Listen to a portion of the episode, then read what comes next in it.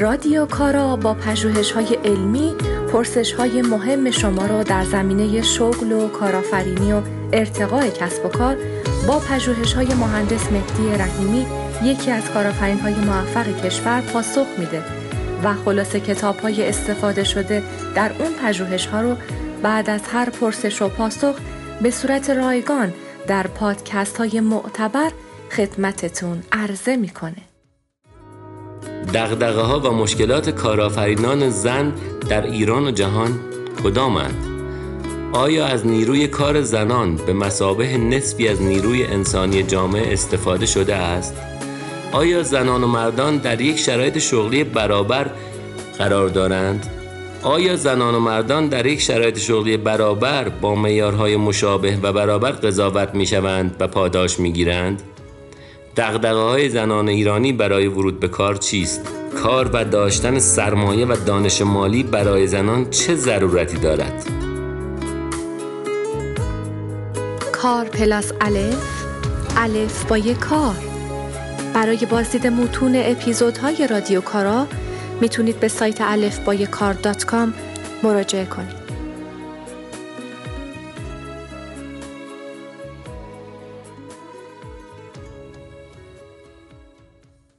سلام و درود خدمت دوستان رادیو کارا. مهدی رحیمی هستم.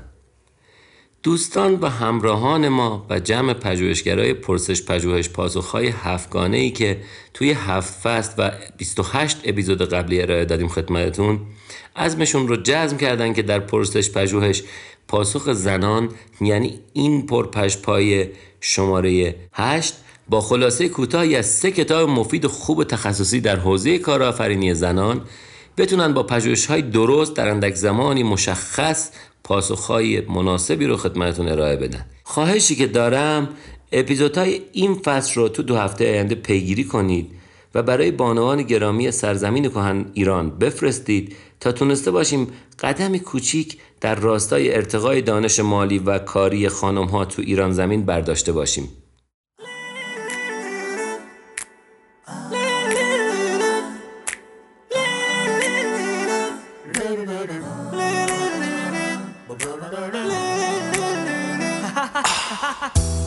رادیو کشورگرافی هر هفته یک کشور رو سونوگرافی می‌کنه و در قالب طنز پتش رو روی آب میریزه.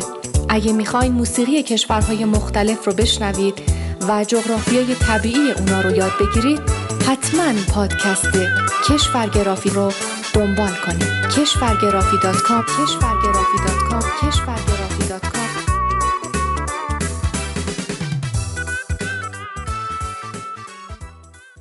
از زمان انقلاب صنعتی اروپا که برمیگرده به حدوداً 4 تا 5 قرن پیش مشارکت زنان در تامین نیروی کار خارج از خونه توی کشورهای صنعتی به شدت افزایش پیدا کرده. و به خصوص در قرن بیستم یعنی 100 سال اخیر شاهد رشد نرخ این قضیه بودیم و نیروی کار زنان به عنوان یک مزیت در راستای پیشرفت اقتصادی و اجتماعی کشورها تلقی میشه.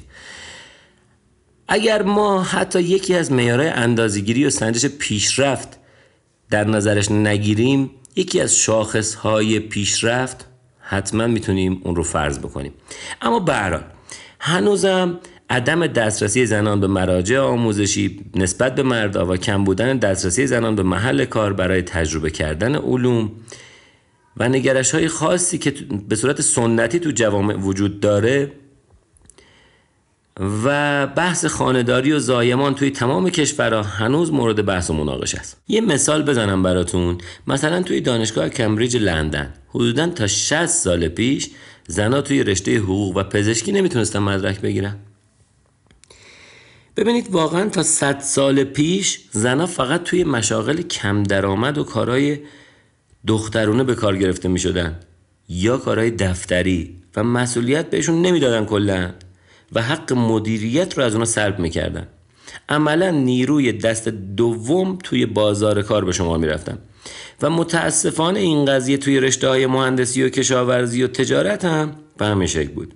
حالا غیر از اینکه زنان باید فاصله شدید توی فضای کسب و کار با مردا رو تحمل می‌کردن و با تبعیض وارد محیط کاری می‌شدن علاوه بر این حتی زنا در حالت تعهل و تجرد هم بینشون فرق قائل بودن. یعنی شرایط کار برای زن متعهل و زن مجرد هم در دنیا فرق می‌کرد. شاید اصلا یه باور علمی شده بود تو بیشتر جوامع که اصلا زنها توان و استعداد خیلی از مشاغل رو به اندازه مردان ندارن و این به دلیل مرد سالاری هم نیست. حتی فکر می‌کردن که این یه واقعیته. که زنها کلا توان مقایسه و رقابت با مردان رو تو فضای کاری ندارن. اما غیر از این باور یه باور دیگه هم رایج بود که با توجه به قابلیت های بارداری زنان و عملا بچه داری و وظیفه مادری خود به خود جایی برای بحث نمیمونه و این یک تبعیض جنسیتی هم نیست حتی. یک واقعیته و واقعا زنا توی کار نسبت به مردا ضعیفترن. و نمیشه مثل مرد روی زن حساب کرد. و این بود که استخدام ها هم به این سمت کشیده شده بود. اما خود زنا وارد دانشگاه ها شدن و مراکز تحقیقاتی رو گرفتن و شروع کردن به کار کردن تحقیق کردن و بررسی روی این بحث. و نمونه های موفق زنان توی قرن بیستم به خصوص به تدریج این باورهای غلط رو عوض کرده و داره عوض می‌کنه. گزارش بانک جهانی تو سال 2001 تحت عنوان توسعه چشمگیر به وضوح نشون میده که ارتباط مستقیمی بین مشارکت زنان و دختران و توسعه اقتصادی کشورها وجود داره. و در واقع وجود تبعیض و اختلافات جنسیتی تو محیط های کاری هزینه های اقتصادی و اجتماعی زیادی رو برای کشورها به همراه داره. برای کاهش فقر کشورها اصلا چاره ای ندارن مگر اینکه زنان رو به عنوان نصفی از جامعه به عنوان نیمی از نیروی کار اجتماع ببینن.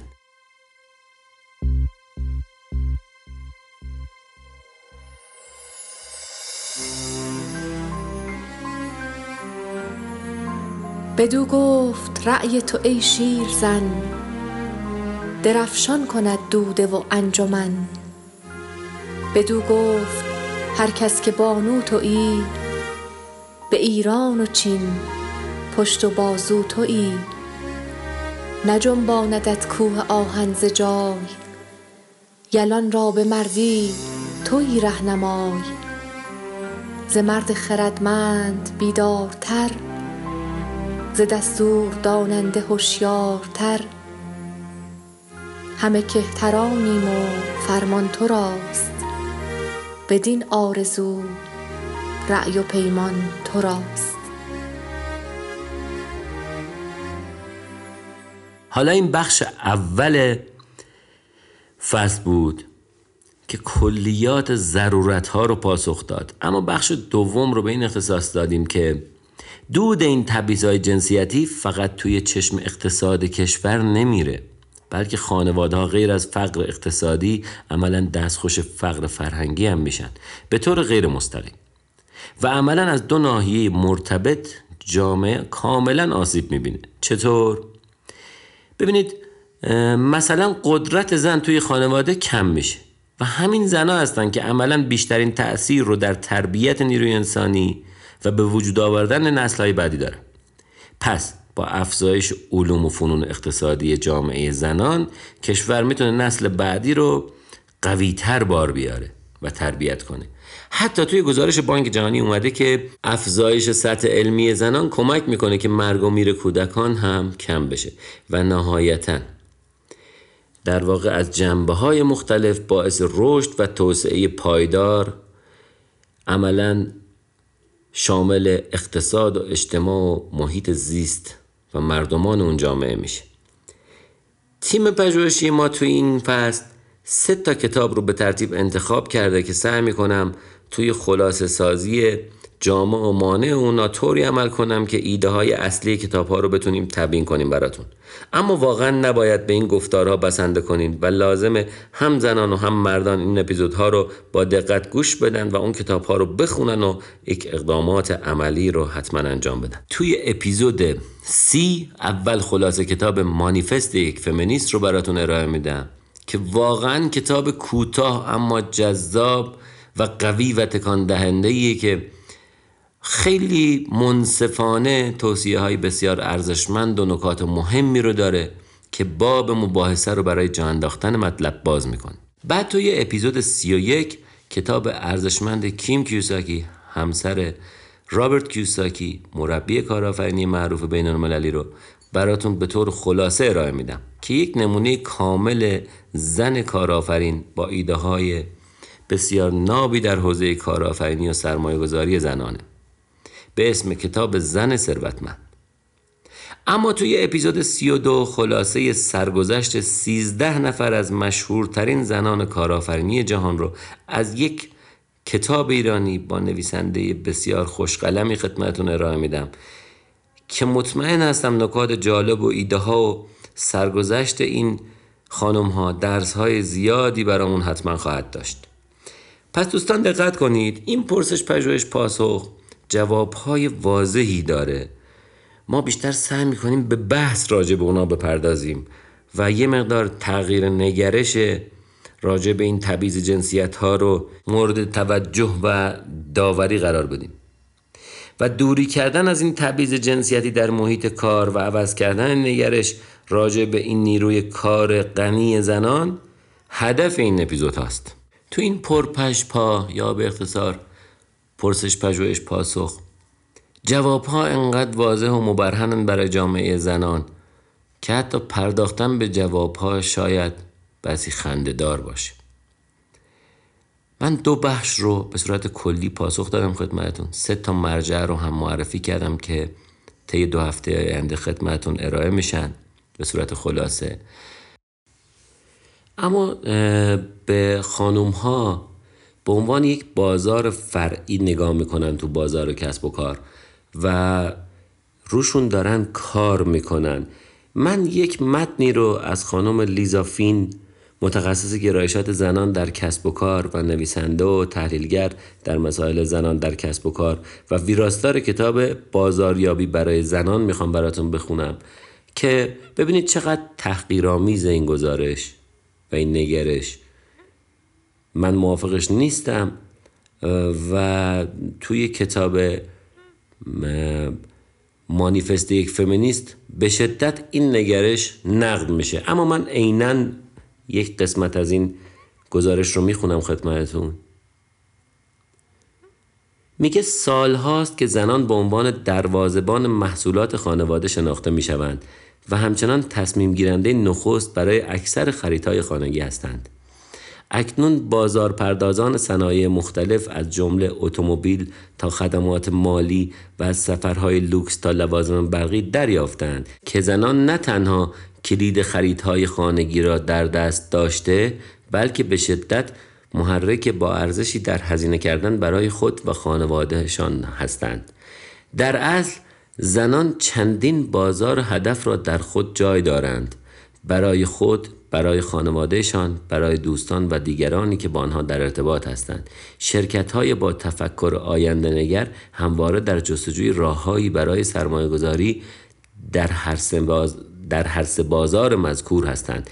به نظر می رسد با توجه به سبک زندگی چند وچی زنان این شرکت ها باید مخاطب خود را زنان تعریف کرده و ضمن ارائه خدمات بهتر به این گروه نیازها و لایق آنها را بهتر برآورده سازند.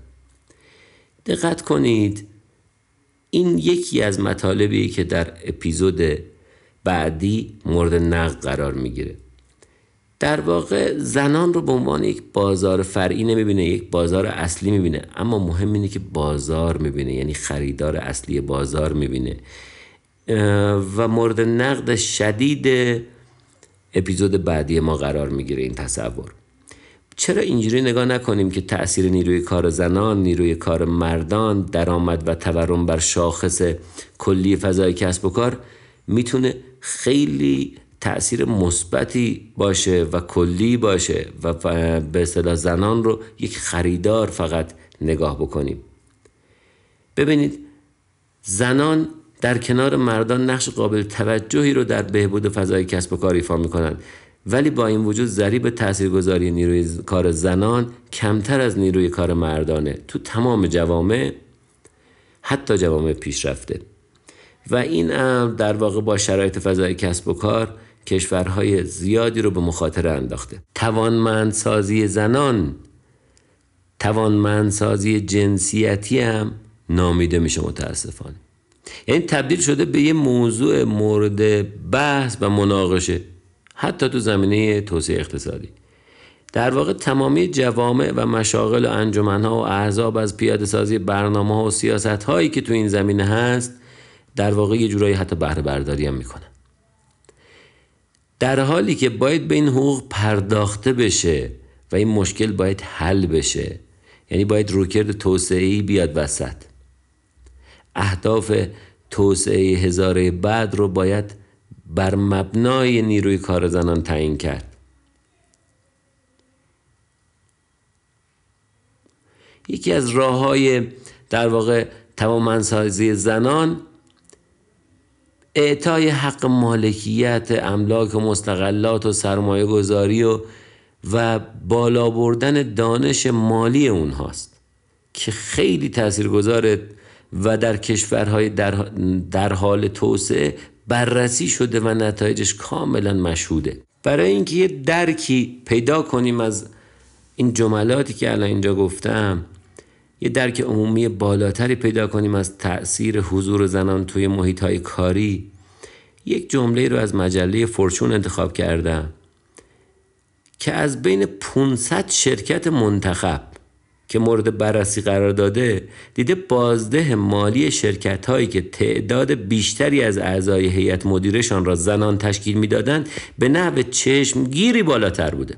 53 درصد بازگشت بیشتر سرمایه خالص.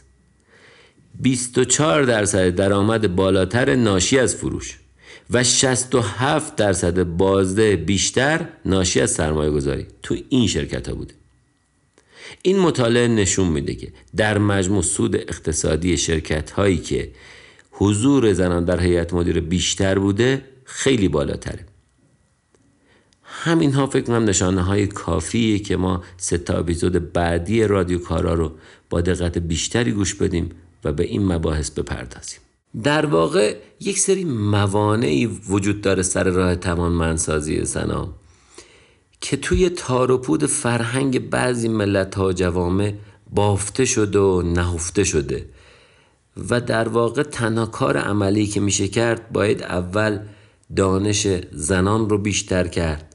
بعد خود به خود قانونگذاران رو باید دانشمند کرد در این زمینه و سازمان های مردم نهاد و دیگر سازمان های زیر رو آگاه کرد تا خود به خود این وضعیت رو به بهبود بذاره. اما در انتهای این پرسش پژوهش پاسخ اجازه بدید. من چند تا سوال ساده رو بگم و این اپیزود رو ببندم. آیا واقعا شک داریم که نصف جمعیت جامعه زنان هستند؟ آیا واقعا با برابری زن و مرد در حقوق و خانواده مشکل دارید؟ آیا تبعیض در محیط های کاری بین زنان و مردان وجود نداره؟ آیا خ... کارخانه شغل نیست؟ آیا مردان نباید در کارخانه مشارکت کنند؟ آیا زنان استعداد ذاتی برخی رشته های دانشگاهی و برخی مشاغل رو ندارند؟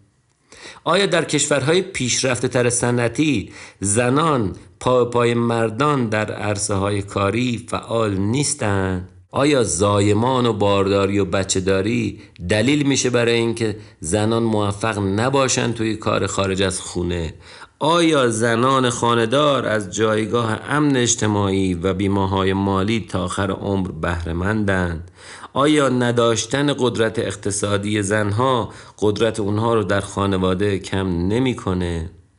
آیا زنان شاغل احساس خوشبختی بیشتری نسبت به زنان بیکار ندارند؟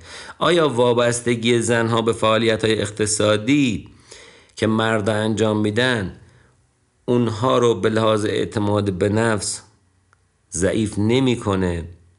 پاسخ با خودتون اگر جواب این سوالات مسلم و بدیهی بود و آشکار بود برای پاسخهای مستند و با جزئیات بیشتر شما رو به شنیدن سه خلاصه کتاب اپیزودهای سی، سی و یک و سی و دوی رادیو کارا دعوت می‌کنم.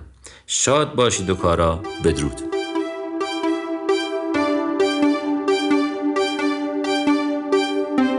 اگه فکر می‌کنید این پادکست به درد عزیزان شاغل یا جویای شغل یا کسانی که می‌خوان شغل و شرکتشون رو ارتقا بدن می‌خوره لطفا این پادکست رو نشر بدید این اپیزود با همکاری محمد بابل هوایجی، قاسم آینی، امید مولانایی، فرزاد سلواتی، محمد رضا زارعی، داریوش شیخی، روزبه کوسری و من ماعده سلحشور آماده شده.